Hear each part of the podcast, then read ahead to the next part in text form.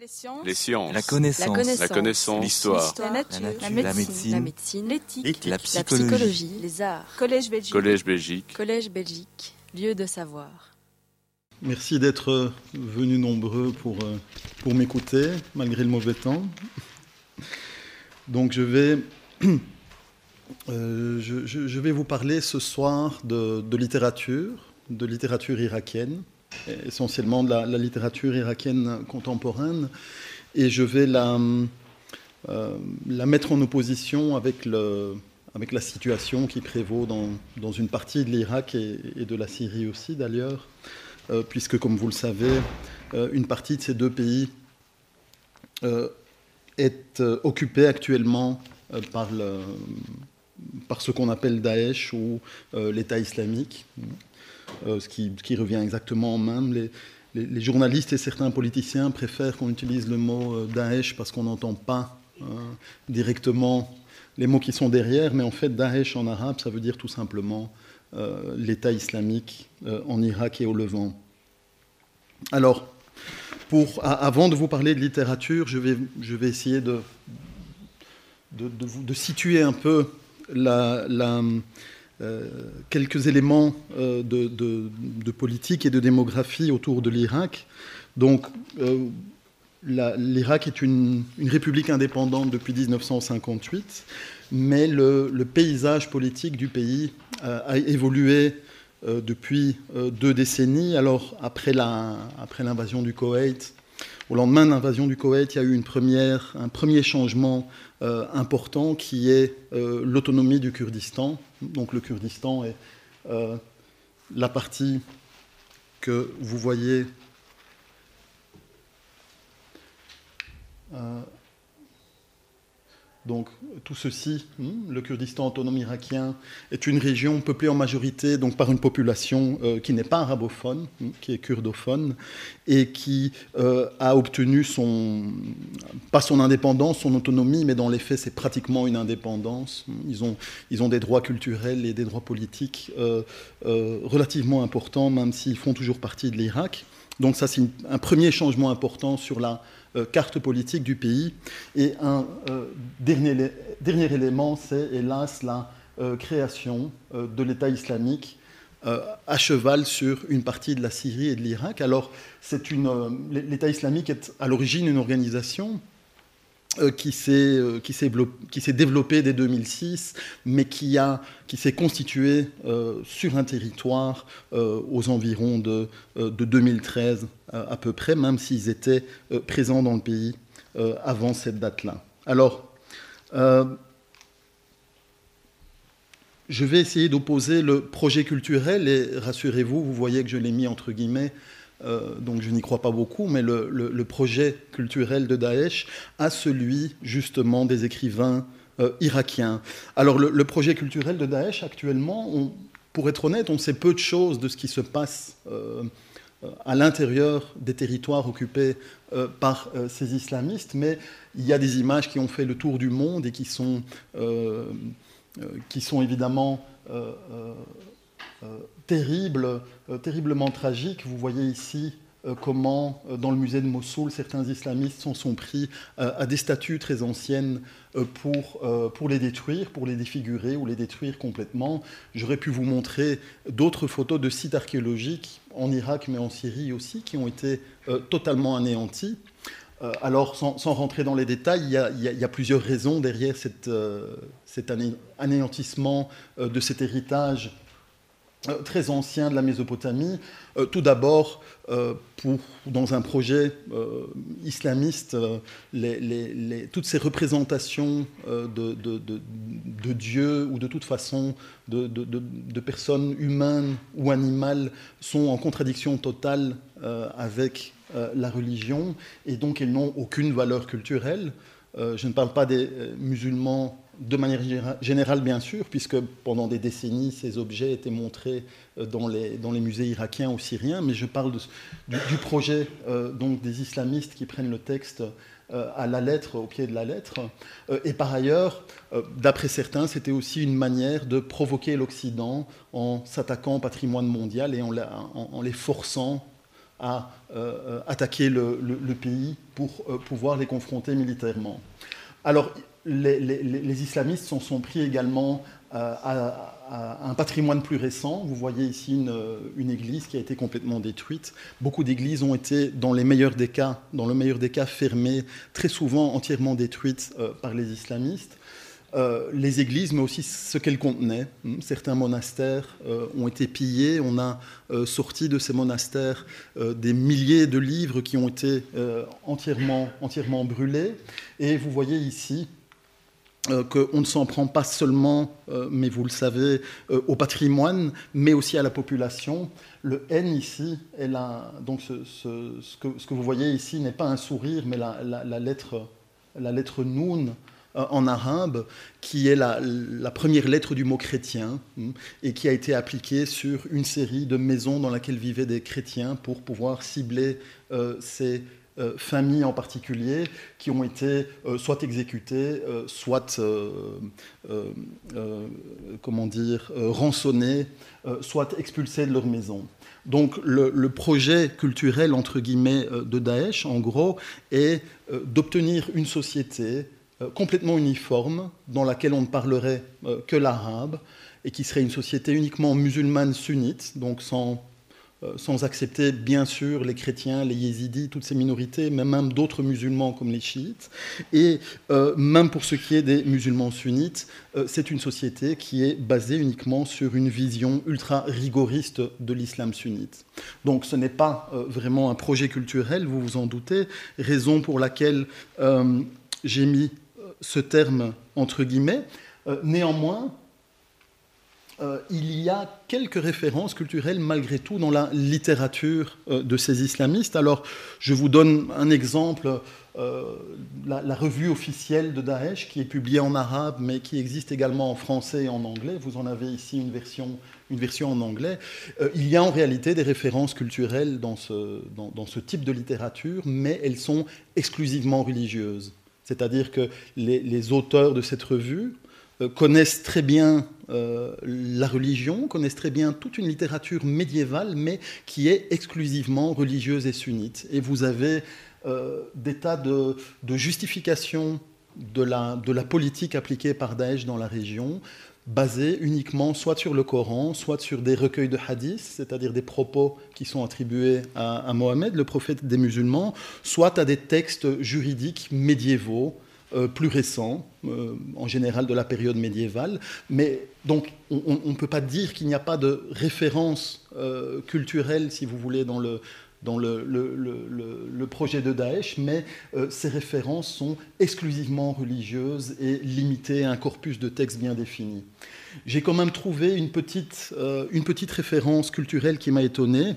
Vous avez ici le sigle d'une organisation féminine de Daesh. Alors en réalité, il s'agit d'une milice, d'une forme de, police des mœurs féminines, et qui s'appelle en fait la brigade El Khansa, euh, et euh, El Khansa est le nom, alors la, la, dit euh, tout du, projet.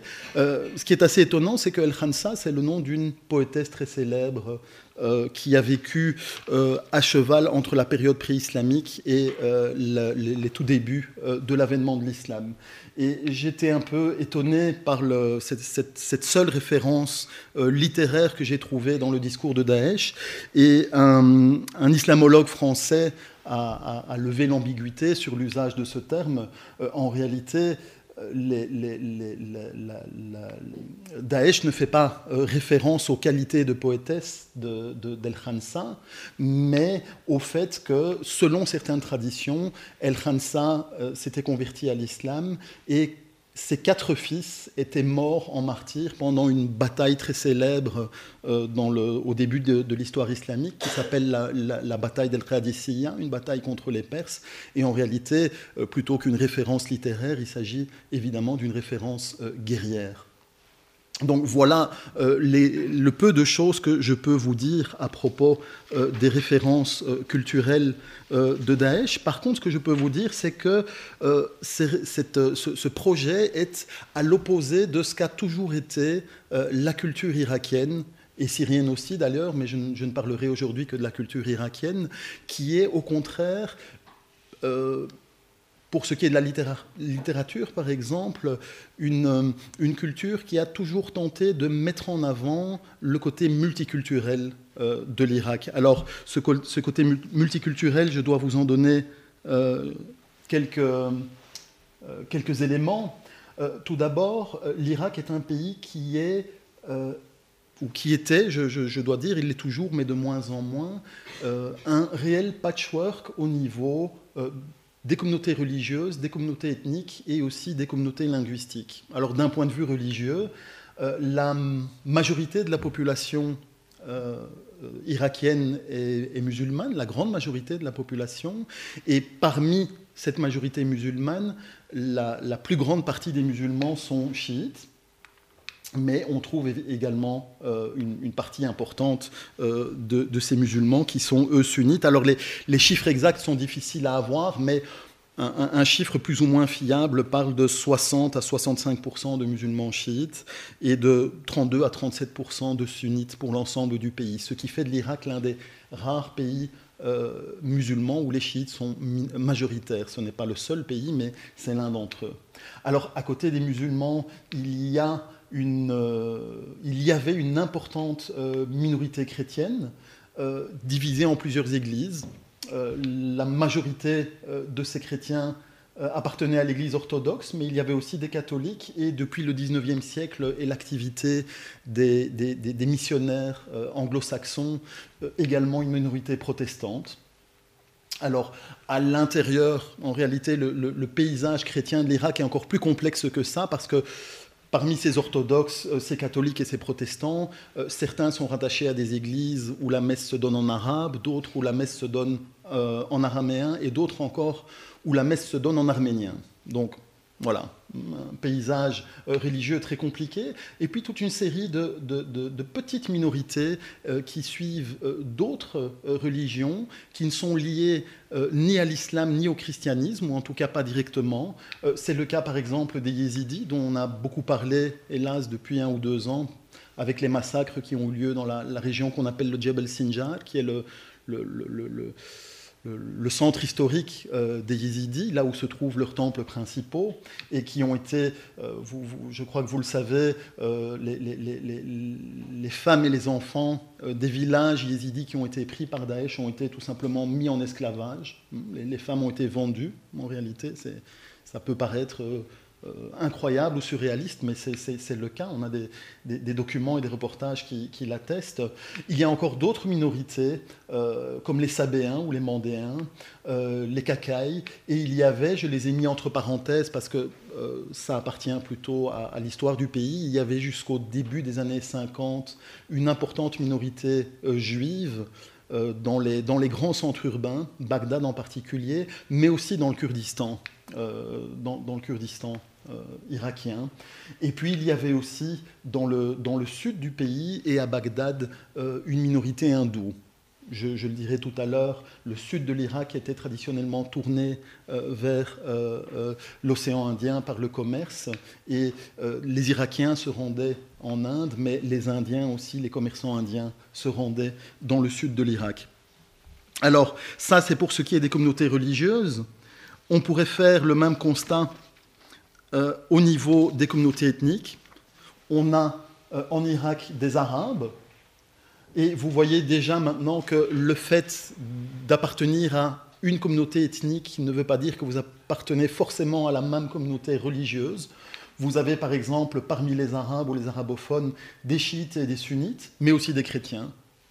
Vous avez euh, dans le nord euh, j'ai parlé du Kurdistan tout à l'heure, des gens qui parlent euh, le kurde. En réalité, il y a deux grands euh, dialectes kurdes, le, bardinani et le sorani, qui sont parlés en, Irak.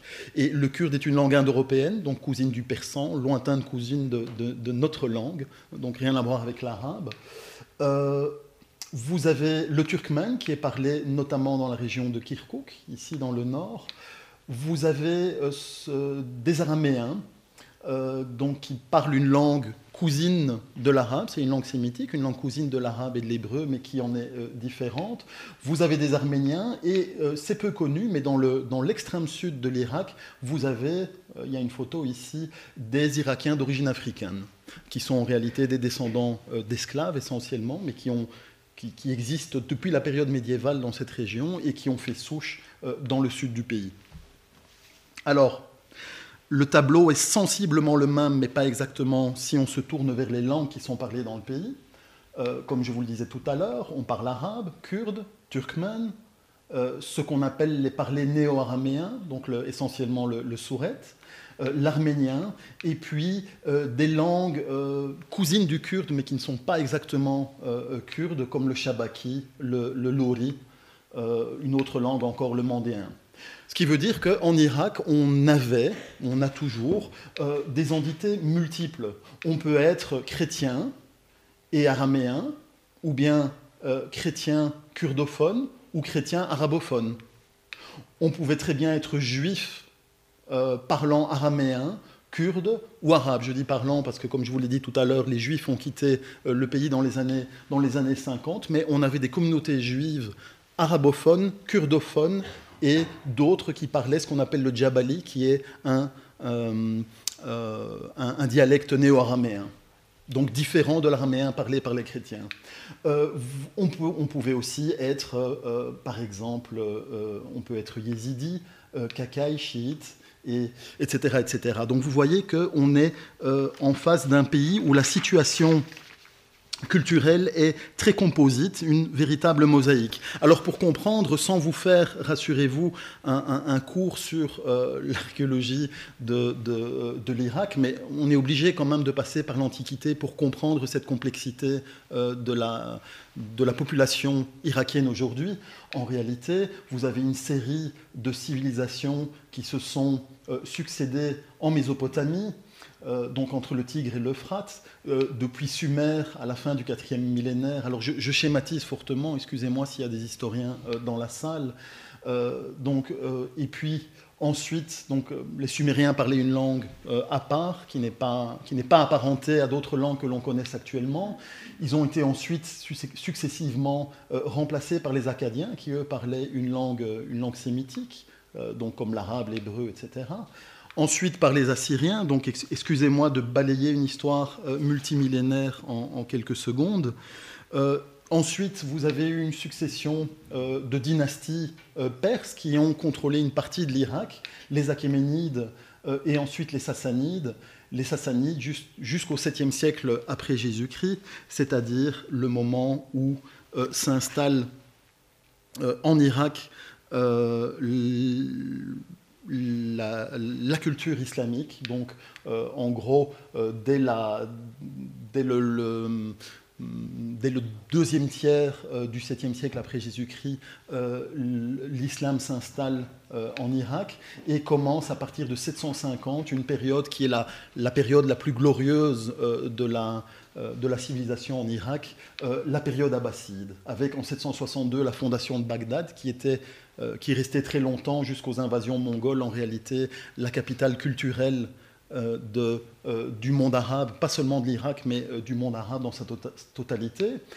Viennent ensuite d'autres occupations donc étrangères, les invasions mongoles au XIIIe siècle, les Safavides qui viennent d'Iran, qui sont des musulmans mais iraniens durant le XVIe siècle, et puis après les Safavides et jusqu'à l'arrivée des Britanniques, euh, la présence des Turcs ottomans. Donc vous voyez qu'une euh, foule de, cultures différentes ont traversé le pays depuis l'Antiquité et s'y sont installées durablement. Alors je ne vais pas prendre toutes les dates en, en, compte, mais 1917, occupation britannique. Et puis d'autres moments importants, le renversement de la monarchie en 1958, euh, l'arrivée du parti Baas, qui était le parti de Saddam Hussein en 63, donc euh, Saddam Hussein arrivant en 68. Autre moment important, la guerre Iran-Irak entre 80 et 88, la guerre du Koweït, et puis les différentes euh, guerres du Golfe, comme on les a appelées. Alors, après cette traversée très rapide dans l'histoire de l'Irak, que retenir de tout ça? Mais c'est un pays qui est cosmopolite, j'allais dire, depuis, depuis l'Antiquité. Euh, c'est un pays où se sont toujours croisées différentes cultures, donc je l'ai présenté un peu comme des successions de cultures, mais en réalité, beaucoup de ces cultures ont coexisté. Hmm. Les Sumériens n'ont pas été supplantés, en tout cas pas directement par les Acadiens, etc. etc. Et, donc on a toujours eu une région où des religions et des communautés différentes euh, se sont, euh, ont, coexisté. Et j'avais eu une discussion il y a quelques années avec un collègue sur le, concept de cosmopolitisme. Je lui avais parlé du, cosmopolitisme irakien tel qu'on pouvait déjà le voir à la période médiévale. Et euh, il m'avait rétorqué que essayer d'imaginer un une, conscience du cosmopolitisme à l'époque était un anachronisme. C'est-à-dire que bien sûr, si on prend Bagdad à, l'époque abbasside, au 8e ou au 9e siècle, on avait des communautés très différentes, mais pas forcément une perception euh, par les souverains ou par les poètes de cette, de cette mosaïque culturelle. Et je, je, en, cherchant un peu, je n'ai pas dû chercher bien loin, euh, je lui ai montré un, poème d'un des plus grands poètes irakiens, Abu qui était alors c'est un poète très connu encore aujourd'hui dans la culture euh, arabo-musulmane parce que euh, c'était un grand amateur de vin, donc il a, il a fait beaucoup de poésie sur, euh, sur le vin, mais c'était aussi un grand amoureux, un, amoureux des hommes et des femmes. Hmm. Et, donc toute sa poésie est tournée sur le vin et la, l'amour qu'il portait aux hommes et aux femmes, mais aussi sur la religion. Et il a une vision, vous allez le voir, un peu particulière de la religion. Et si je cite ce poète, c'est parce que on retrouve euh, toutes les dimensions du cosmopolitisme euh, que j'ai évoquées tout à l'heure, alors qu'on n'est encore qu'au IXe siècle. Donc, petit poème dans lequel il décrit la femme idéale. Hmm. Et vous remarquez que dans ce poème, il attribue à la femme idéale une partie du corps qui viendrait d'une région particulière de l'Irak euh, ou des provinces abbassides. Et donc ça donne ceci. Alors j'ai aperçu à Bagdad une jeune fille grecque qu'il est impossible de décrire. Son regard est royal, sa liberté syrienne, son parfum est africain et ses jambes sogdiennes. Ses bras sont turcs, sa peau de tokar, ses sourcils sont indiens, ses cuisses nubiennes, son visage est de ribad, sa beauté de hira, ses fesses sont de kiyana et sa croupe de haï. Alors, vous voyez que déjà à l'époque, on avait quand même une certaine notion du cosmopolitisme. Hein. ce que veut faire le poète à travers, cette, euh, ses vers, c'est de décrire en euh, la, réalité qu'il perçoit quand il se promène dans les rues de Bagdad. Hein. Euh, là, il décrit une femme, mais en réalité, c'est Bagdad qui décrit. On trouve dans les rues de Bagdad des gens qui sont d'origine syrienne, africaine, sogdienne, euh, turque, indienne, etc., etc. Donc on a bien une perception du cosmopolitisme déjà à l'époque. Alors, ici, il s'agit d'un cosmopolitisme euh, d'ordre ethnique, j'allais dire, mais on retrouve aussi chez lui euh, le mélange. alors, un, deuxième exemple, je vous avais dit qu'il aimait bien les, femmes comme les hommes. il parle d'un vendeur de, de vin, hein, et il nous dit ceci il a chez lui des outres, des coupes, des jarres et des bouteilles qu'il utilise pour abreuver puis endormir la jeunesse. Les outres sont noires et les coupes sont blanches, tout comme il y a chez lui des Éthiopiens et des Grecs, hein, avec un chiasme entre les, les, coupes blanches euh, et les Grecs et les outres noires et les Éthiopiens. Et puis, euh, un poème euh, écrit pour une femme cette fois-ci, qui s'appelle Dour, et voici ce qu'il nous dit de Dour. À Dour, je ne demande rien d'autre qu'un baiser. Si elle acceptait, je serais guéri. J'ai mêlé ma religion à celle des chrétiens, comme l'eau qui se mêle au vin pur. Tu peux me blâmer, mais je n'aime que Dour. Grâce à elle, j'ai désormais deux religions. Donc vous voyez qu'il va, il va très loin. Hein. Alors à l'époque abbasside, on pouvait se permettre ça, mais sous certaines conditions quand même. Mais vous voyez que le cosmopolitisme est à la fois ethnique et religieux ce poète est tout à fait conscient de, cette multiculturalité euh, de l'Irak à l'époque abbasside. Mais alors, en réalité, ce dont je veux vous parler aujourd'hui, c'est surtout de littérature contemporaine, mais en gardant à l'esprit ce poème pour bien vous montrer que les, racines de, la multiculturalité que je vais aborder maintenant sont euh, très anciennes. Alors, en fait, quand on parle de littérature irakienne, euh, étant, professeur moi-même de littérature arabe, je vais vous parler aujourd'hui de littérature arabe, mais il faudrait mettre littérature au pluriel tout simplement parce que les auteurs irakiens s'expriment dans des langues différentes. Alors, la langue principale reste bien sûr l'arabe. Alors, je, vous ai mis ici la couverture d'un roman euh, très récent dont je parlerai tout à l'heure, qui s'appelle euh, Frankenstein à Bagdad, et qui, a été écrit en arabe par euh, Ahmed Saadawi. Mais vous avez aussi, dès le, en réalité, euh, dès, le, euh, dès, la fin du XVIe siècle une littérature kurde qui s'épanouit dans la région. Et je vous ai mis ici un, un, roman euh, écrit par Bartial Ali, qui est un, un grand romancier kurde contemporain, lui. Hein. Et puis, vous avez ici une transcription au caractère latin d'un euh, pas vraiment d'une espèce de pièce de théâtre qui a été écrite euh, par euh, Mahmoud Nedim Kirkuk, qui, comme son nom l'indique, vient de la ville de Kirkuk, dans le nord de l'Irak, et qui est, elle, écrite en turkmène. Donc quand on parle de littérature irakienne, ça peut être de la littérature arabe, de la littérature turkmène ou de la littérature kurde. On peut même aller plus loin, je ne peux pas vous montrer d'exemples parce que ces textes n'ont pas vraiment été édités, mais on peut aller plus loin en parlant également de euh, littérature assyrienne. Je vous ai parlé tout à l'heure des chrétiens qui parlaient une langue euh, qu'on appelle néo-araméenne, hein, pour la distinguer du syriaque, c'est une langue cousine du syriaque, mais, mais ce n'est pas exactement la même chose, eh bien, on a toute une littérature, y compris à notre époque, rédigée euh, dans ces parlers néo-araméens. Alors, je n'ai pas connaissance de romans, euh, écrits euh, dans cette langue-là, mais on a, des poèmes, notamment il y a un chercheur italien qui s'appelle Mengozzi qui a étudié des poèmes des années 1970-1980 sur l'exil des Assyriens euh, qui quittent l'Irak pour se rendre en Europe. Et puis, euh, même si j'en ai pas trouvé d'exemple, il y a une minorité arménienne importante en, Irak, et je peux imaginer qu'il y a également une production locale de littérature arménienne, au moins de poésie. Par ailleurs, il y a aussi toute une littérature dans des langues européennes, c'est-à-dire que beaucoup d'Irakiens ont émigré et ont écrit dans d'autres langues. L'hébreu, pour ce qui est des juifs irakiens, puisque la plupart, pas tous, mais la plupart des juifs irakiens ont immigré en, euh, Israël à partir de 1951. Euh, ça peut être le français aussi, euh, ça peut être l'anglais. donc voilà, une, littérature donc très par essence multiculturelle. Par ailleurs, vous avez aussi des auteurs bilingues. Il y a un, autre euh, écrivain originaire de la ville de Kirkuk qui s'appelle Nasrat Mardan, qui écrit dans deux langues. Euh, donc il vit, euh, il, vit en, Suède, je crois, aujourd'hui, mais il écrit à la fois en turkmène et en arabe. Donc vous voyez que ces littératures ne sont pas forcément cloisonnées.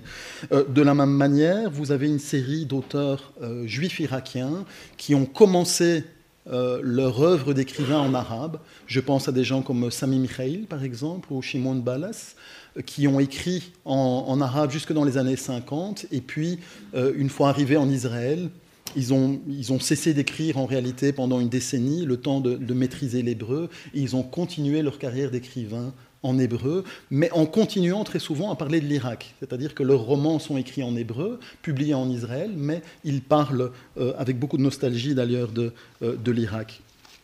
Donc, euh, ces auteurs irakiens sont une mosaïque en eux-mêmes. Et voici, pour vous donner quelques exemples, une photo de Samir Nataj, qui est un, un écrivain juif irakien devenu ensuite israélien, qui écrit en arabe. Euh, Jalil El-Qaisi, qui est originaire de Kirkuk et qui a des origines euh, à la fois arabes, euh, et, arabe et turkmène. Celui-ci, donc, qui est d'origine d'origine assyrienne, et At-Takarli, qui est lui arabe, arabe sunnite. Alors, cela donne euh, une littérature très composite et ce côté euh, multiculturel de euh, la littérature irakienne, on peut l'aborder de différentes manières. tout d'abord, si on, pose un coup d'œil général sur la littérature irakienne, on se rend compte qu'elle est en réalité née de différentes influences. le premier roman irakien, euh, qui est sorti autour de, autour de 1920, est dû à un écrivain arabophone, Sulaiman Faidi, euh, qui euh, en réalité s'est inspiré de sources très différentes. Il s'est inspiré de la littérature arabe, de son propre pays, mais aussi des Mille et une nuits, de certains auteurs égyptiens, mais aussi parce qu'on est au tout début du XXe siècle, dans les années 20, je vous, l'ai dit tout à l'heure, les Ottomans étaient présents en Irak jusqu'en 1917, et la culture turque euh, dans les centres urbains était très importante, mais aussi la culture persane, et donc les lettrés souvent connaissaient ces langues-là aussi. Et euh, ce, fameux, ce, fameux, auteur, Suleiman Faidi, avant de produire son roman, s'est inspiré aussi de ce qu'il a pu lire en turc et en persan c'est-à-dire qu'il s'est inspiré d'auteurs turcs, d'auteurs persans, mais aussi de la littérature française qu'il a connue par ses, traductions en turc. Donc vous voyez que euh, dès le départ, on a euh, un melting pot à la naissance même du, premier roman euh, irakien en langue arabe. On pourrait faire le même exercice en parlant de la nouvelle. Euh, alors tout le monde, tous les Irakiens ne sont pas d'accord pour, euh, pour ce qui est de la date de, parution de la première nouvelle irakienne, donc un, texte plus court, mais vraisemblablement, euh, pour certains, la première nouvelle a été publiée en 1922 dans la presse irakienne, et cette nouvelle a été écrite par un, lettré juif qui s'appelait Mourad Mikhail. Donc là aussi, hein, aux sources de la littérature irakienne en langue arabe, vous avez une diversité ethnique avec une présence très forte euh, des juifs. Il faut savoir que les juifs en Irak, euh, dans les centres urbains, ont joué un rôle très important dans le développement euh, de la presse, par exemple. Beaucoup de journalistes et d'entrepreneurs des premiers, euh, des, premiers grands journaux publiés à Bagdad étaient, d'origine juive, et on peut dire la même chose de, l'effervescence culturelle de manière générale à cette époque-là. Alors pour en revenir à, la, littérature, alors je vais, hélas vous bombarder de noms, mais c'est pour ça qu'ils sont présents également sur le, sur le PowerPoint.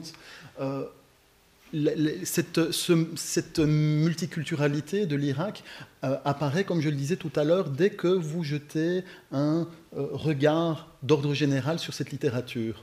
En effet, vous avez une série d'auteurs qui sont profondément attachés à leur région d'origine. Or, l'Irak étant un, très, très, grand pays, vous vous souvenez de la carte qu'on a vue tout à l'heure, avec des, communautés très différentes, mais qui ne vivent pas forcément dans les mêmes régions. Les, les Kurdes vivent dans, plutôt dans le, dans le, nord du pays, les chiites dans le, dans le sud et le centre-sud. Et donc, en fonction de la région d'origine de l'un ou l'autre auteur, vous avez un attachement à une de ces régions. Par exemple, euh, vous avez ici, l'orthographe est un peu différente, mais un, auteur peu connu euh, en français, un excellent auteur qui s'appelle Mohamed Khodaïr et qui vient de la ville de Basra. Donc Basra est dans le sud de l'Irak.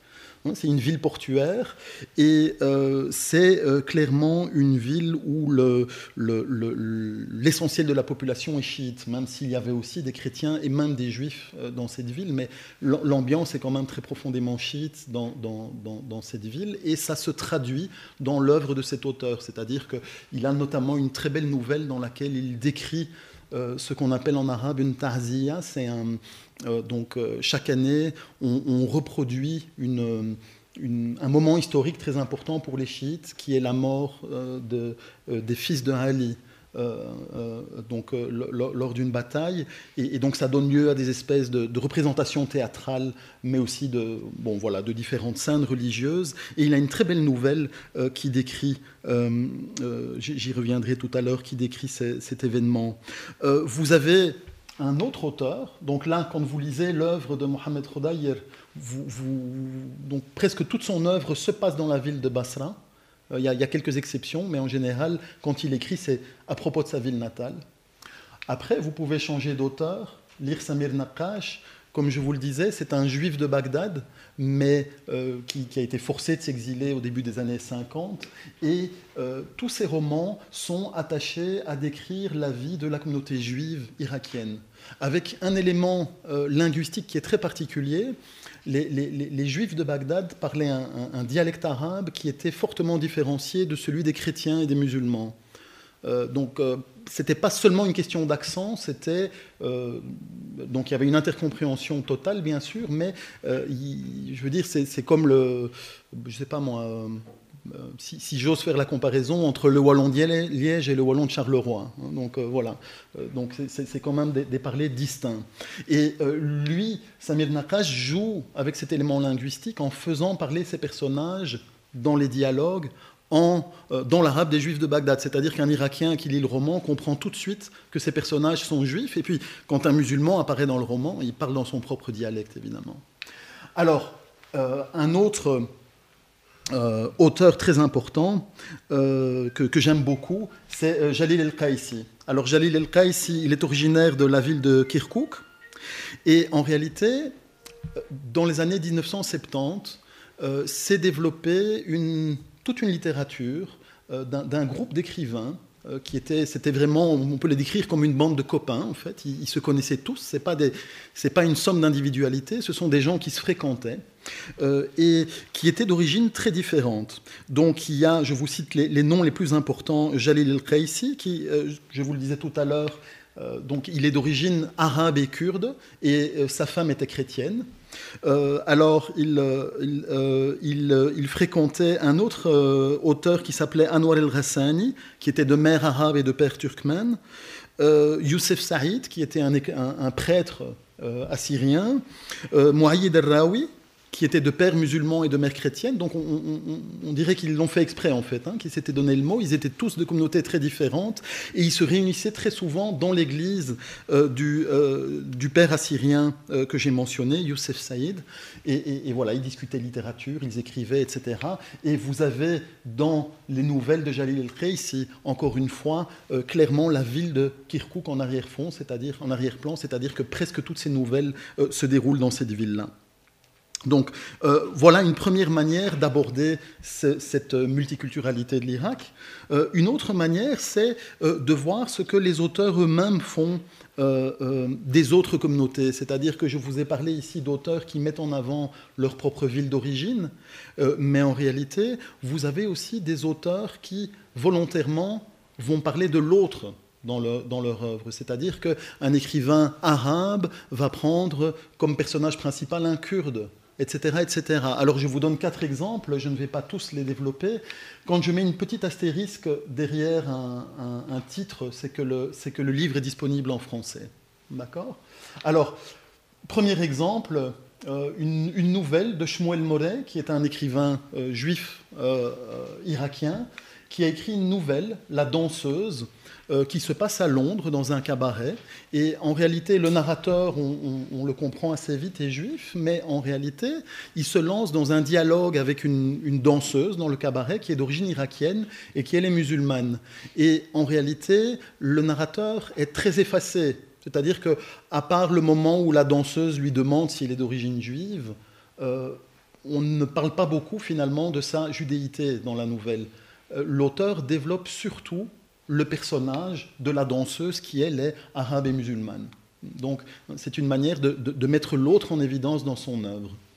Euh, alors, euh, Jalil El-Qais, il a fait aussi, euh, je, reviendrai peut-être plus tard sur ce, sur ce cas-ci.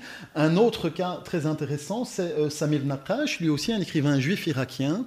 Alors, je vous ai dit tout à l'heure que les juifs d'Irak pouvaient être kurdophones ou arabophones ou araméophones. Samir Naqash avait pour langue maternelle l'arabe, il est né à Bagdad, mais il a écrit un roman, un très gros roman, Shlomo le Kurde, dans lequel il décrit une saga familiale euh, autour d'un personnage assez, euh, euh, assez curieux qui s'appelle, qui s'appelle Shlomo et qui est juif kurdophone. Et, donc, il n'a pas pris la facilité d'écrire sur les, sur les juifs arabophones, mais il prend le cas des juifs kurdophones et il insiste beaucoup sur la fierté de Shlomo d'être kurde. Je vous cite un tout petit passage du roman.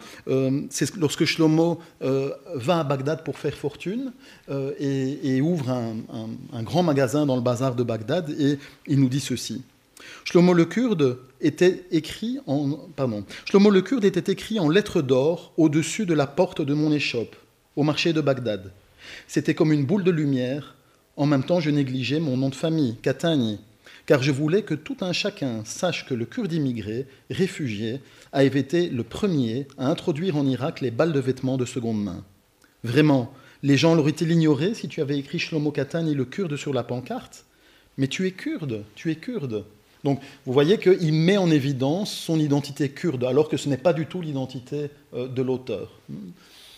Alors euh, un autre cas assez intéressant, c'est la même chose dans l'autre sens. Euh, Ali Badel est un écrivain irakien qui vit en Belgique d'ailleurs. Il est issu de, la communauté arabe chiite d'Irak. c'est un auteur assez prolixe. Et il a écrit un roman sorti en 2009, Le, gardien du tabac. Il y, a, une petite faute ici, excusez-moi. Et dans ce roman, il nous décrit la vie de euh, Youssef Sami Saleh, qui est un musicien juif obligé de quitter l'Irak en 1950. Donc, je vous l'ai dit tout à l'heure, en 1950, les Juifs sont expulsés suite à la création d'Israël, de l'État d'Israël, euh, de l'Irak. Presque tous, pas tous, mais presque tous. Et euh, donc, il nous décrit dans ce roman euh, comment ce musicien juif part s'installer en Europe. Mais il est tellement rongé par la nostalgie qu'il décide de retourner dans son pays d'origine. Et donc, il revient en Irak, mais sous une fausse identité euh, d'Iraniens d'abord et ensuite euh, d'Arabes chiites. Et donc vous voyez ici, on a, l'inverse de ce que fait par exemple Shmuel Moret. Le personnage principal de ce roman, écrit par, un, par quelqu'un qui est de culture chiite, est en réalité euh, un juif. Mais cette diversité, elle apparaît aussi si on prend certains de ces romans euh, de manière individuelle.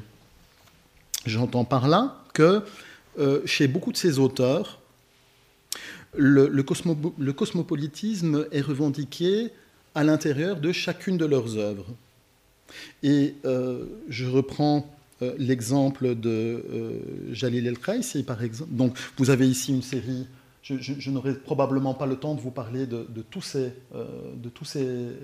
livres, mais je vais en choisir quelques-uns. Donc, j'ai mentionné tout à l'heure Jalil El-Khaïsi, euh, qui a écrit à partir de, la fin des années 60, surtout dans les années 70, euh, des nouvelles.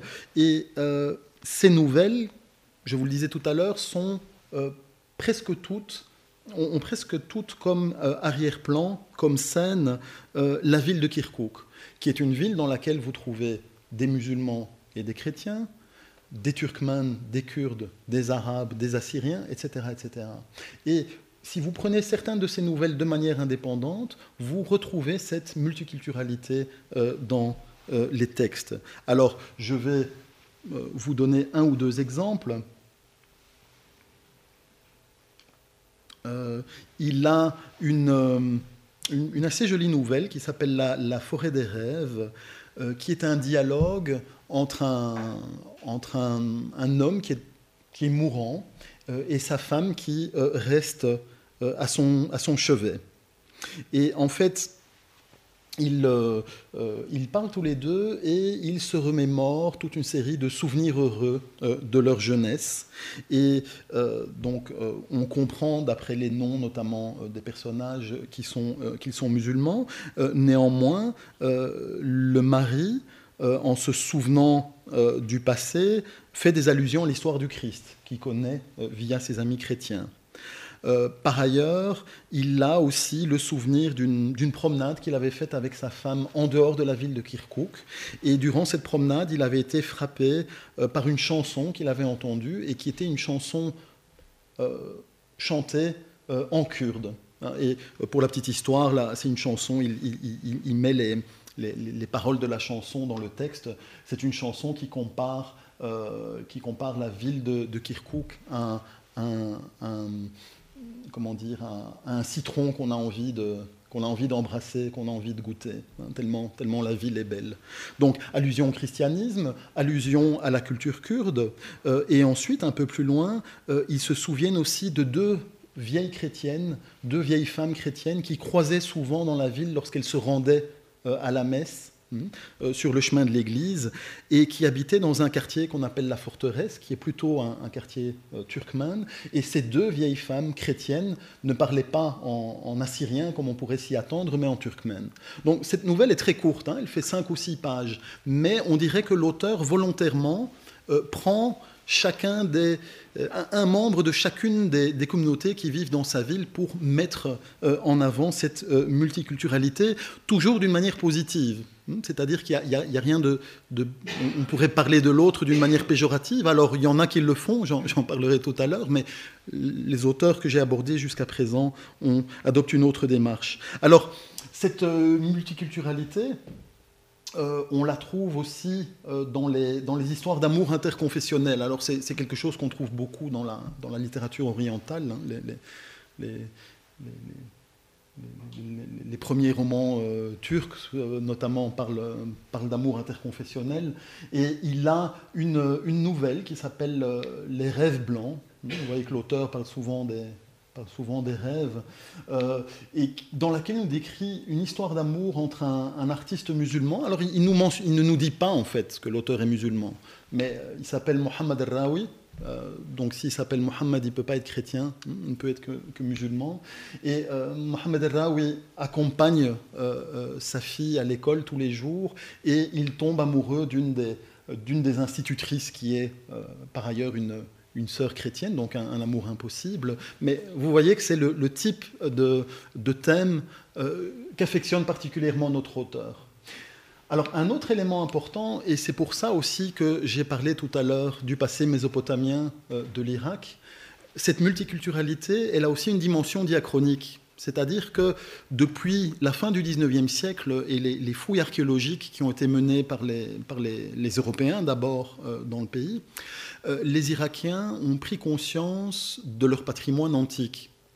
Et ont toujours été très fiers, c'est le cas en Syrie aussi, euh, du passé que détruisaient justement les hommes de Daesh qu'on voyait sur la Dia tout à l'heure. Hmm.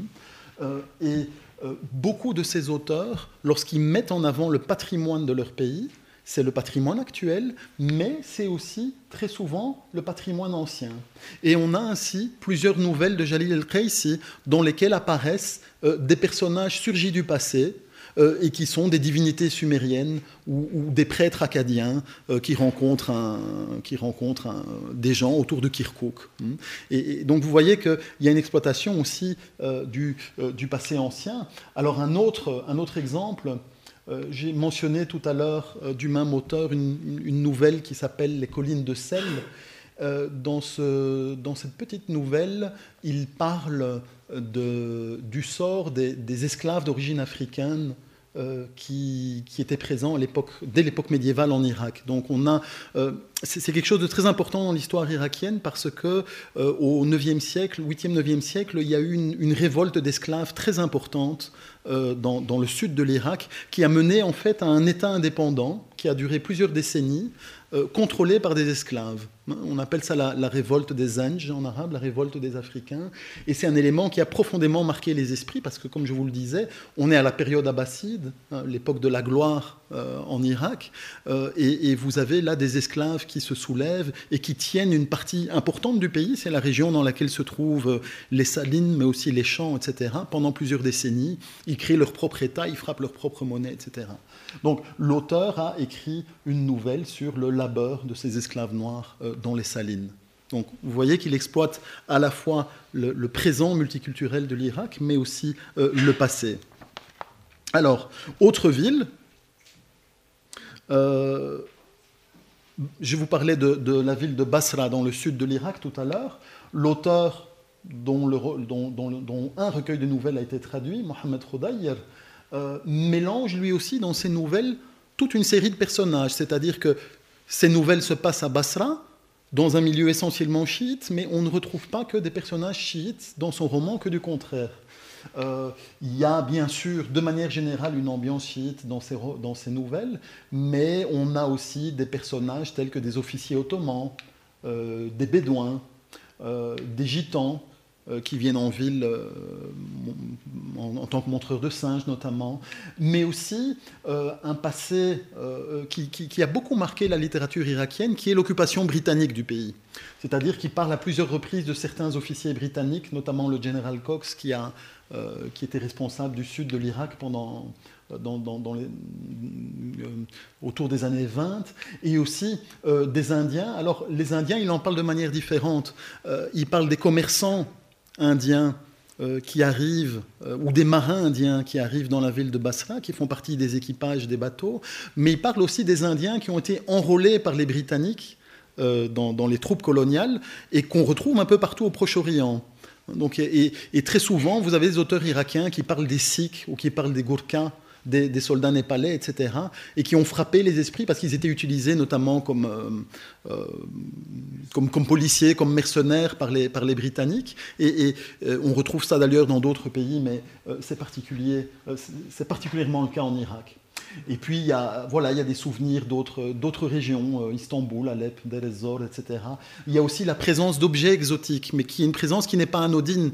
Il, cite ces objets parce que dans l'imaginaire, justement, il représente euh, ces objets qui sont ramenés par les commerçants irakiens ou par les commerçants indiens qui arrivent dans la ville. Donc les céramiques de Cachan en Inde, les coffrets de Chine, etc., en, Iran, pardon, les coffrets de Chine, etc. Alors, euh, un, autre grand auteur qui, a été, euh, je ne vais pas trop m'attarder sur lui, mais je le mentionne parce que ce roman-ci a été traduit en français, même s'il est difficile à trouver maintenant, euh, qui est un, roman familial qui se passe à Bagdad dans les années 1960 euh, et qui, en fait, ça se passe un peu avant le, coup d'État qui va faire euh, venir le parti basse au, pouvoir. Et euh, le roman se passe sur quatre générations, enfin plus exactement, mêle quatre générations d'une même famille dans une grande maison. Hein, ils vivent tous dans la même maison. Et on a les points de vue de, des hommes, des femmes, mais des générations différentes sur la situation à Bagdad à l'époque. Mais, encore une fois, même si on est clairement dans une famille arabe musulmane, on a des personnages qui viennent d'un peu partout. Euh, on nous parle très souvent dans le roman du quartier kurde. Donc il y, a un quartier, il y avait un quartier à Bagdad qu'on appelait le quartier kurde. Euh, et euh, très souvent, plus d'une fois, le narrateur doit traverser ce quartier pour, pour se rendre chez un ami et il mentionne la présence des Kurdes. à un moment, au détour d'une conversation dans un café, il, écoute ses voisins chrétiens en train de, discuter et on entend par les noms euh, qu'ils utilisent pour s'interpeller, qui sont chrétiens. Il nous parle aussi du, gardien d'une maison qui est, qui est noir, hein, donc originaire du sud de l'Irak, euh, des Bédouins. Euh, il y a un vieillard aussi qui a fait la guerre avec les Turcs et qui, divague, et en fait, quand il se met à divaguer, il parle en turc. Hein. Donc vous voyez que même dans ce roman qui est très, très bagdadi et très, très ancré dans la culture arabe de Bagdad, ben, vous avez une multiculturalité qui saute aux yeux. Alors, euh, un, autre exemple, euh, c'est euh, le cas de Janan Jassim Hillawi. il a écrit deux romans, deux romans qui m'intéressent en particulier, il en, a écrit plusieurs. lui aussi est originaire du sud de, de l'Irak, de Basra, et lui va s'intéresser à une communauté euh, qui est justement euh, probablement la plus marginalisée euh, en Irak. elle n'est pas numériquement, elle n'est pas très très importante, hein, mais ce sont ces fameux descendants d'esclaves hein, qui sont des Irakiens arabophones. Ils sont, ils sont, ils, n'ont plus beaucoup, si vous voulez, de souvenirs de, leur, de, leurs origines africaines, parce que leurs ancêtres sont présents des fois depuis... Alors on ne sait pas trop, hein, l'esclavage a continué jusqu'au début du XXe siècle, donc certains d'entre eux ont une, sont arrivés probablement au XXe siècle dans, le pays, mais d'autres ont des origines probablement beaucoup plus anciennes. Ils ont gardé certaines coutumes, euh, mais de manière générale, euh, ils sont arabes, ils se considèrent comme arabes, ils ne parlent que l'arabe, ils sont musulmans, euh, ils s'habillent comme les autres gens, mais ils vivent dans un quartier particulier qui s'appelle Darbounat el Abid, qui veut dire le, quartier des esclaves en fait, hein, et qui est un quartier à Basra où vivent des familles d'origine africaine. Et ce roman, c'est un roman relativement long, il doit faire 400 pages, mais le, romancier, qui n'est pas, il est issu de cette ville, mais il n'est pas issu de, de cette communauté, il n'est pas lui-même d'origine africaine, mais il choisit euh, de, prendre pour personnage principal euh, un homme qu'on appelle Salman el-Abd. Alors el-Abd, ça a deux sens en, arabe. Le, premier sens, ça veut dire euh, esclave, mais en réalité, on pourrait quelque part le traduire aussi par nègre, c'est-à-dire que le mot est utilisé de, manière péjorative par certaines personnes euh, pour nommer les Africains. donc voilà, on, peut comprendre le, terme de deux manières différentes. Toujours est-il qu'il est le personnage principal de ce roman. Euh, et l'auteur va, à travers le livre, nous décrire la société africaine de la ville de Basra à travers ses croyances, ses mythes. Alors il a, je suppose qu'il a fait un petit une petite enquête euh, ethnographique, mais il mélange sans doute aussi ça avec, euh, avec son propre travail d'écrivain. Euh, toujours est-il que ça donne quelque chose d'assez intéressant. Je vais vous en citer un passage tout à l'heure. Mais il mélange ça aussi avec d'autres communautés, c'est-à-dire qu'on trouve dans ses romans des Arabes, des Tcherkesses, hein, des Circassiens, mais aussi surtout des Indiens, des Pendjabis, des Philippins. Et donc vous avez ici vraiment cette, cette particularité de la ville de Basra, qui, comme je vous le disais tout à l'heure, de par sa situation, l'Irak n'est baigné par la mer que sur une, une, toute petite partie du territoire. Et c'est les bateaux qui partent de Basra, traditionnellement, allaient soit, euh, soit vers l'Inde, soit vers l'Afrique. Et donc, ce sont les, deux, les deux régions. Donc, si vous mettez ça en perspective avec le, groupe de Kirkuk dont je parlais tout à l'heure, hein, eux, leur multiculturalité, c'est celle des, Arabes mélangés avec les Turkmènes, les Kurdes, les chrétiens, etc. Euh, quand vous êtes dans cette région-ci de l'Irak, euh, c'est plutôt le pays qui est tourné vers l'extérieur. Alors, euh, je vais vous donner deux exemples, deux petits extraits tirés de ce, de ce, roman. Alors, le premier est une espèce de, de description de je dirais, de la mythologie personnelle du personnage principal, Salman el-Abd. Donc en, réalité, ce roman, c'est notamment euh, une, une, dénonciation du racisme hein, dans la société irakienne. Euh, et euh, le racisme dont il est victime, je vous ai, je vous ai dit ce que voulait dire le terme El-Abd apposé au, à son prénom. Et en fait, cette société africaine qui est rejetée par le reste de la population change ce rejet en source de fierté, c'est-à-dire qu'ils vont créer leur propre, leur propre mythologie autour de leurs origines. Et donc ça donne ceci. Alors, il nous décrit une région qu'on appelle le, le Chat el Arab, qui est la, la région qui se trouve près de, Basra, en fait. Hein. Ça veut dire le, rivage des Arabes, si vous voulez. Euh, et alors, voici ce qu'ils nous ont dit, je cite.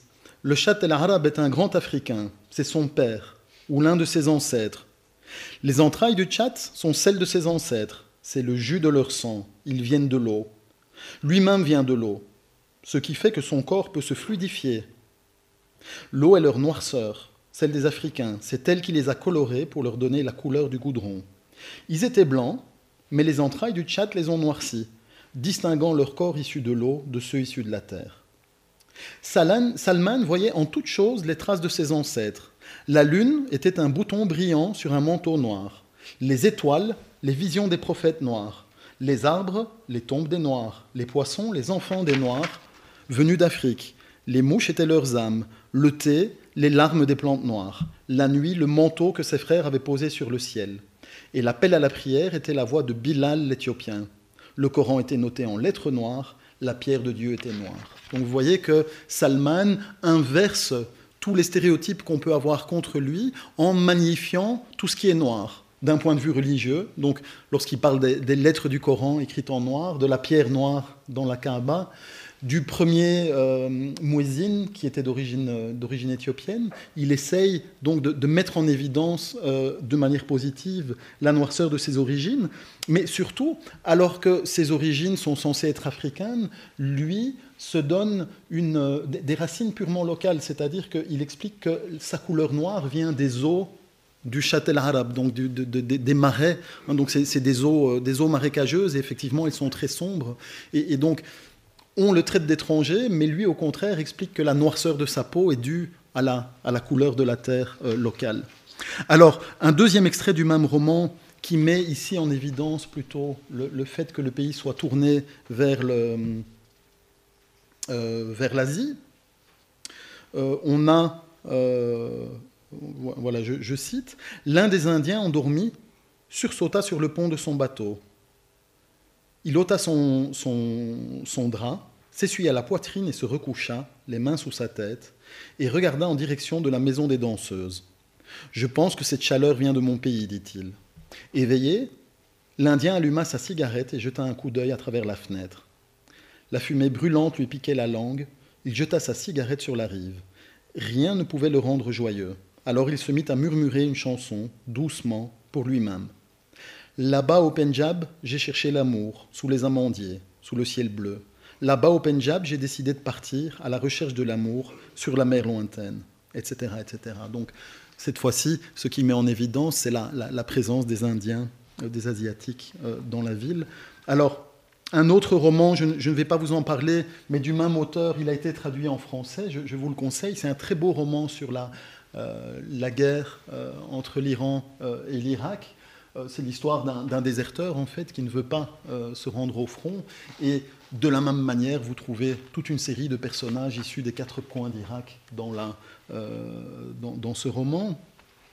je vous ai parlé aussi tout à l'heure de, de, Shlomo le Kurde, de, de, Samir Nakash, qui, encore une fois, j'insistais tout à l'heure sur le euh, dans, ce roman sur le fait que l'auteur parle des juifs kurdes alors que lui-même était un juif de Bagdad, mais on retrouve aussi, le, roman se passe entre le Kurdistan iranien, l'Iran, Bagdad, euh, Basra, l'Inde, et on trouve encore une fois toute la panoplie euh, des communautés qu'on peut retrouver en Irak. Donc il y a, véritablement un jeu en fait de la part de ces écrivains. Il y, a une conscience réelle de cette multiculturalité et ils il, se l'approprient, si vous voulez, en quelque sorte. Euh, alors, euh, dans, ce roman, il, est toujours très fier de toutes ses origines. Alors, un, euh, un autre, écrivain euh, plus jeune, Murtada Gazar, qui a euh, publié un livre, Le ballet du paradis, qui se passe lui aussi, encore une fois, dans le, quartier africain de, Basra, alors que lui-même n'est pas d'origine africaine. Et, en fait, ça se passe euh, au moment de, l'occupation du sud de l'Irak par, la coalition étrangère. Et vous avez un, interprète, en fait, de, de, d'une branche danoise de la coalition euh, qui est d'origine africaine et qui est euh, le personnage principal, mais encore une fois avec toutes les communautés qu'on peut imaginer euh, dans la région. Alors cette multiculturalité, elle passe à travers les personnages, mais elle passe aussi à travers les jeux de langue. je vous l'ai dit tout à l'heure, Samir Nakash est un spécialiste en la matière puisqu'il fait souvent parler ses personnages dans le dialecte propre des Juifs de Bagdad. Je vous ai parlé deux fois de Takarli qui met des phrases en turc euh, dans son texte. Euh, euh Janan Jassim il fait la même chose avec le kurde. Et euh, Samuel Shimoun, qui est, qui est assyrien, dans un de ses romans, mais aussi quelques phrases prononcées par sa maman, si je me souviens bien, dans, dans, sa langue maternelle. Mais, à côté de cette vision idyllique, je ne peux pas vous dire que tous les écrivains irakiens sont des chantres du multiculturalisme. Euh, j'allais dire tous les bons écrivains irakiens le sont, mais, mais, mais bon, vous avez, euh, des exceptions. Euh, et vous avez deux, deux victimes, je dirais, parfaites dans ce rôle. ce sont les Kurdes, qui représente pour certains écrivains nationalistes une forme d'ennemi de, intérieur, euh, et puis euh, vous avez les Iraniens. Alors je, vais commencer par vous parler des, Iraniens. En réalité, à partir de, 1980, hein, euh, la, guerre contre l'Iran a éclaté. Saddam Hussein et l'essentiel de l'appareil d'État est sunnite, et ils se battent contre des Iraniens qui sont chiites. Et en fait, pour euh, encourager la population euh, à, continuer la guerre, l'État encourage une production littéraire qui fait évidemment l'éloge du soldat irakien brave qui meurt au combat, mais qui en parallèle décrit les Iraniens euh, de la manière la plus vile possible. Et un élément qui est très souvent utilisé, pas seulement dans la littérature, mais même dans, euh, les, discours politiques euh, à l'époque de Saddam Hussein, c'est de comparer les Iraniens à des mages. Hein. Donc il y a un mot en arabe, majous, qui décrit en réalité les Zoroastriens. Hein. Et bon, c'est évidemment une insulte suprême pour les, euh, pour les Iraniens qui se considèrent, euh, enfin les Zoroastriens, sont, il y en a encore quelques-uns en Iran, mais bon, ils ne sont pas très nombreux. Euh, les Iraniens sont, essentiellement musulmans chiites. Hmm. Et, donc le fait de faire référence aux Iraniens en les appelant les mages est une manière évidemment de, de les déconsidérer en, disant que ben, s'ils sont chiites, ce n'est probablement qu'un vernis, mais en réalité ce sont des Zoroastriens. C'est quelque chose qu'on retrouve beaucoup. Alors l'auteur dont je parlais tout à l'heure, euh, euh Janan euh, il parle aussi de ça dans ses romans, mais, pour tourner les discours politiques de Saddam Hussein en dérision. C'est-à-dire qu'il il y a un petit pamphlet euh, gouvernemental qui est cité dans son roman, mais on comprend bien que ce n'est pas du tout dans l'esprit du narrateur qui est un déserteur, justement. Donc il le dénonce. Mais par contre, vous avez, dans les années 80, toute une littérature qui décrit les Iraniens euh, de manière euh, très négative et en les traitant notamment de mages. Un autre cas intéressant, on a un auteur qui est, un auteur important dans la littérature irakienne, ce n'est pas, pas un petit nom de la littérature irakienne, Abdelrahman Majid el Il a écrit une nouvelle en 1975 qui s'appelle Ronak. Alors Ronak, c'est un prénom, c'est un prénom kurde.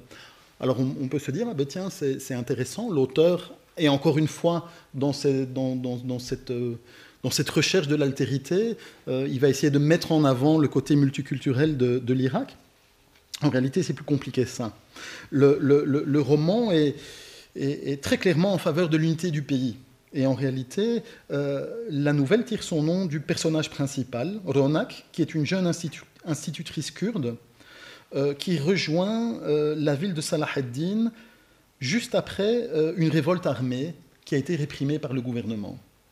Et euh, les acteurs de cette nouvelle sont soit des militaires irakiens, soit des civils kurdes, mais qui sont favorables au gouvernement et qui fuient leur ville et, les leurs villages euh, pour se rendre dans des camps de réfugiés parce qu'ils découvrent les méfaits des rebelles kurdes. Et donc, euh, ces rebelles kurdes sont d'ailleurs physiquement absents de la nouvelle. Ils n'apparaissent pas dans les dialogues, on, ne connaît pas leur nom. Hein. Euh, et l'auteur alterne systématiquement des passages qui mettent en avant les bienfaits des militaires euh, irakiens et les méfaits des rebelles kurdes associés au mal. Les premiers sont toujours bienveillants. Hein. Je cite quelques, quelques exemples. Elle fut accueillie par les sourires fraternels et purs qui se lisaient sur les visages des officiers et des soldats.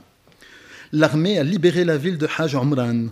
Les militaires et les paysans répare les routes, etc. etc. Donc euh, euh, il y a une bonne entente entre les bons citoyens kurdes qui n'ont pas rejoint les rebelles et, l'armée gouvernementale. Hein. Et à côté de ça, les seconds, les Kurdes, ben, on les appelle jamais en général euh, les, soldats kurdes ou les rebelles. Enfin si, on les appelle soit rebelles, hein, soit traîtres, soit collaborateurs. Donc, on, voilà, donc on a dans ce roman une image euh, qu'on retrouve dans d'autres romans irakiens très négatifs des Kurdes, hmm, ou en tout cas des Kurdes euh, qui prennent position contre l'unité du pays. Euh, dans cette nouvelle, de, la, même manière, il n'y a pratiquement aucune allusion aux spécificités culturelles des Kurdes. à part les noms des personnages et une mention de la, grande fête annuelle des Kurdes, le Newroz, ils en sont pratiquement absents. Donc, ça, c'est pour vous montrer que, voilà, hein, je, ne peux pas vous dire que tous les écrivains irakiens sont des chantres de cette multiculturalité. Euh, il y a des exceptions. Euh, alors, euh, pour, pour, terminer, je dirais, est-ce que la littérature irakienne récente est toujours dans, cette, dans, ce même courant multiculturel? Ben, je, répondrai, je répondrai oui, hein, et je citerai deux exemples. Euh, deux romans récents.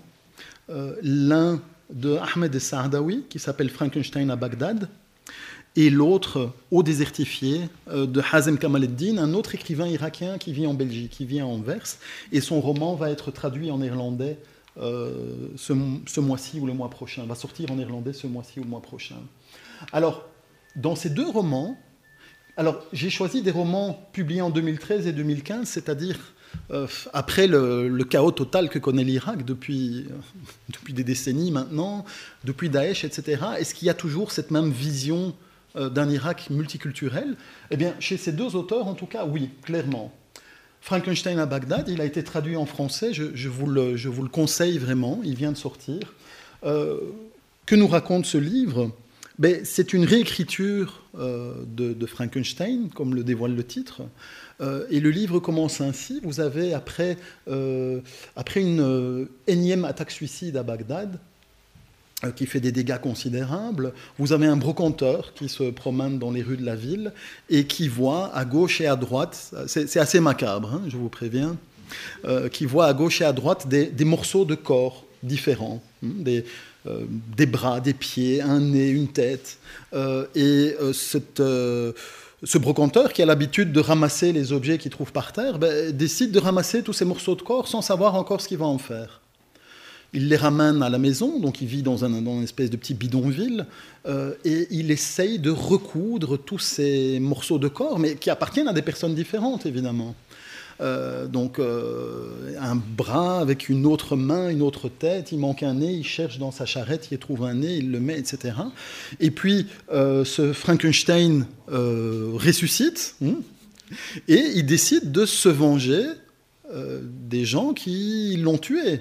Le problème, c'est qu'il euh, est lui-même constitué de personnes qui appartiennent à des communautés différentes. Hein.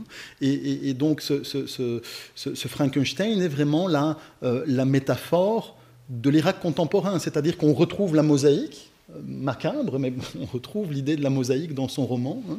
Vous avez un Frankenstein composé de différentes euh, communautés, euh, mais seulement dans une situation euh, dramatique, c'est-à-dire que ce corps ne tient pas en place. J'ai oublié de vous dire que lorsqu'il ne se venge pas assez rapidement pour une partie, cette partie pourrit et tombe, hein, et donc il doit retrouver une autre partie pour la mettre à sa place. Mais, mais donc c'est une métaphore de la situation de l'Irak aujourd'hui, un peu plus pessimiste évidemment, beaucoup plus pessimiste, vous me direz. il n'empêche que il n'empêche que euh, on est toujours dans cette idée de la multiculturalité.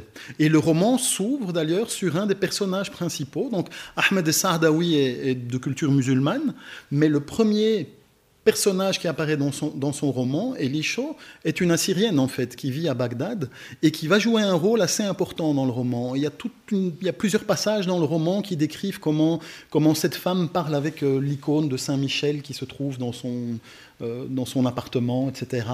Euh, il parle aussi des, des Juifs, des Sabéens, etc. Donc voilà, simplement le, temps est passé et la, succession de guerres civiles en fait évidemment un texte un peu plus, euh, un peu plus, un peu plus dur.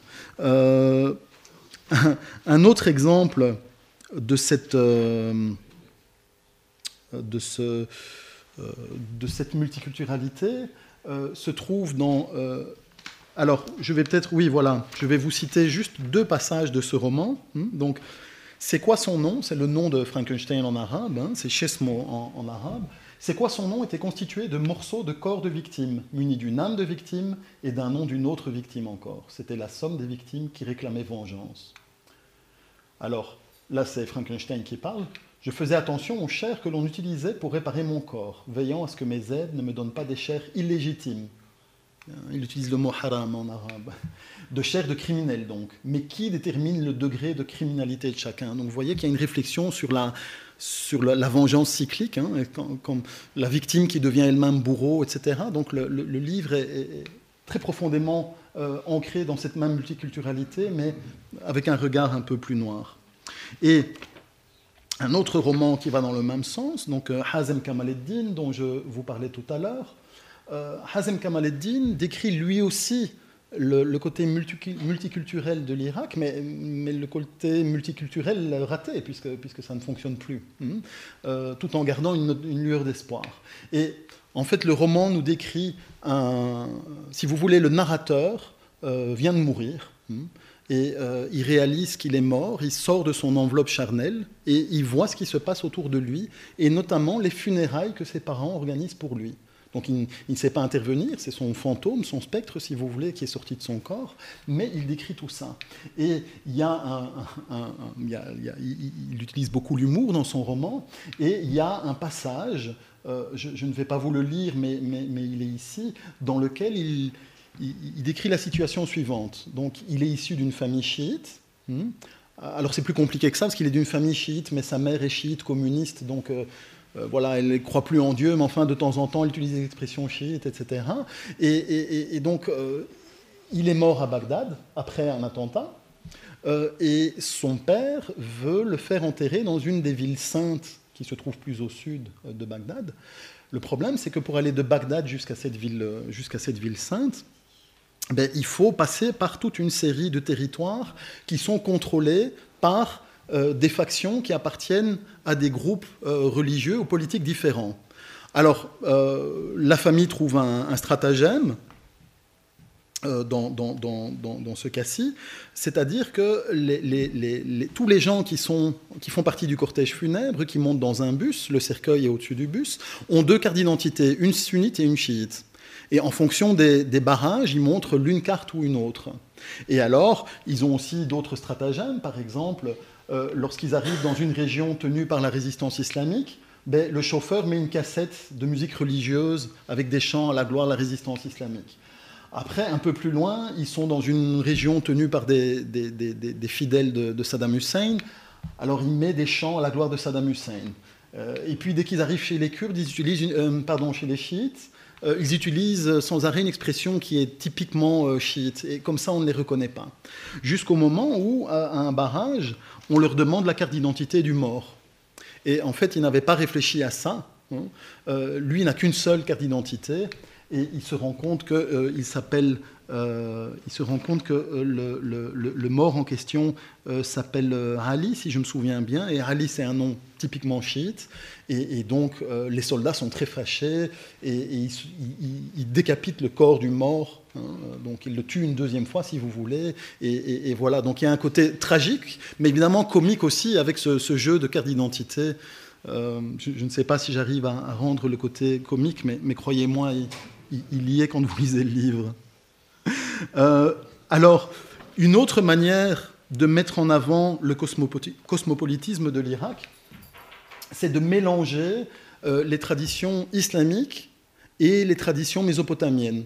C'est-à-dire que là, le personnage décrit euh, les légendes qui tournent autour de sa famille et il décrit notamment comment un taureau ailé a, comment dire, ravagé les environs de Babylone et il parle en même temps du prophète Salomon et de, Ali, donc Salomon important pour tous les musulmans et Ali pour les chiites en particulier. Donc il fait exprès de mélanger tous ces héritages. À d'autres moments dans le livre, il parle de la culture yézidi, etc., etc. Mais il les mélange, euh, pas seulement dans son roman, mais dans l'identité même de certains de ses personnages. Donc c'est euh, voilà, c'est une manière de, euh, de, jouer encore une fois au chantre de cette multiculturalité. Alors, je pourrais parler d'autres auteurs en guise de conclusion. Euh, un, auteur syrien d'origine kurde, Salim Barakat, qui vient de sortir un roman que je n'ai pas encore eu le temps de, lire, qui s'appelle euh, Les jeunes filles de Sinjar et qui, décrit le sort. Donc c'est un roman, c'est pas un reportage, mais il s'inspire des massacres de, des yézidis dans le Djebel Sinjar pour en faire, pour en faire un roman. C'est un des grands noms de la littérature arabe contemporaine, mais je, ne peux hélas pas vous en dire plus. Et euh, pour terminer, euh, oui, juste vous dire que l'Irak n'est pas une exception. En fait, tous les pays dans le monde arabe où vous avez une forte, euh, un, pouvoir central très fort qui essaye d'imposer un gouvernement avec une seule culture, une seule religion, fait face à une réaction de la part de ses écrivains tout à fait similaire. Alors un, cas exemplaire, c'est le Soudan, où vous avez aussi un régime islamiste très dur, euh, qui essaye d'effacer tout ce qui n'est pas arabe et musulman dans le pays. Et la réaction des auteurs, je n'en choisis qu'un, mais je pourrais multiplier les exemples comme je l'ai fait pour l'Irak. Vous voyez ici euh, un, petit passage d'un roman d'Ahmad El-Malik, euh, où il fait exprès, dans une seule phrase, de mentionner toute une série de populations euh, qui vivent au Soudan. Hein, donc les Dinka dansent à nouveau le Malwal, les Misérias se trémoussent au rythme du Mardoum, les habitants des monts Nouba exécutent la Kambala, etc., etc. Donc on est exactement dans le même processus. Alors, pour terminer, si vous voulez connaître l'Irak par ses auteurs, je, laisserai le, PowerPoint à, l'Académie. Vous avez ici une liste euh, de, livres qui, existent en traduction française. Ça, c'est l'auteur de Frankenstein à Bagdad. Et puis, euh, c'est important de le souligner aussi, on ne s'en rend pas compte, mais euh, tous les auteurs ici sont irakiens et tous ces auteurs vivent en Belgique. Hmm. ils publient, donc ce sont, quand je dis ce sont des auteurs, ça ne veut pas dire des gens qui s'autoproclament irakiens, ce sont euh, j'ai leurs livres à la maison, euh, je, connais la plupart de ces écrivains. Leurs livres sont publiés dans le monde arabe, ils présentent leurs livres, etc. Mais ils sont presque tous exilés. Euh, alors ceux-ci en Belgique, il y en a d'autres en France, il y en a beaucoup en Suède, etc. etc. Alors, en conclusion, mais, pour être honnête, je n'ai pas... Je, n'ai pas vraiment de conclusion parce que, parce que je, suis très pessimiste personnellement sur, sur, l'avenir de, l'Irak aujourd'hui et, je crains que la, situation ne, ne, ressemble pas ou plus ou de moins en moins à celle qu'on trouve dans ces livres. Les minorités. Alors il faut dire que les minorités, qu'elles soient chrétiennes, yézidis, etc., ne souffrent pas depuis Daesh. Hein. Vous avez un, exode massif des chrétiens, notamment depuis les années 90 en réalité. Il est plus ancien, mais il s'est développé encore plus dans les années 90. Euh, mais la grande différence, c'est que euh, les chrétiens euh, fouillaient une atmosphère, comment dire, dans certains quartiers qui étaient, comment dire, négative à leur rencontre, mais ils ne fuyaient pas forcément le gouvernement. Tandis que dans le cas de Daesh, et c'est ce qui est nouveau, vous avez un, vous avez un État. même si on n'a pas envie de dire que l'État islamique est un État, il a, il a beaucoup de, prérogatives d'un État qui applique une politique euh, de discrimination totale par rapport à, ses citoyens qui ne sont pas musulmans sunnites. Et, ça, c'est nouveau par rapport à, l'Irak qui est décrit dans les, dans les romans précédents. Euh, néanmoins, moi, la, petite lueur d'espoir que je vois, c'est le rôle de ces intellectuels qui continuent, je l'ai montré à travers les deux derniers romans dont j'ai parlé, de, proposer l'image d'un Irak multiculturel. Et c'est le cas des écrivains, mais c'est le cas des intellectuels irakiens de manière générale. Euh, j'ai reçu, alors je voulais le mettre sur le, PowerPoint, j'ai pas eu le temps de le faire, enfin j'ai oublié. Euh, il y a une, chercheuse irakienne de, culture musulmane qui a euh, publié sa thèse de doctorat, c'est un pavé de, 600 pages, sur la littérature des écrivains juifs irakiens. Donc on publie encore aujourd'hui, hein, le livre est sorti en, 2015 je crois, on, publie des livres sur cette altérité, on continue à la rechercher, même si elle est de plus en plus, euh, même si elle disparaît comme une peau de chagrin, euh, elle reste un rêve pour, euh, pour une partie des Irakiens. je conclurai en, disant que seul le temps pourra nous, nous montrer si l'Irak retrouvera sa stabilité et sa diversité un jour. Merci.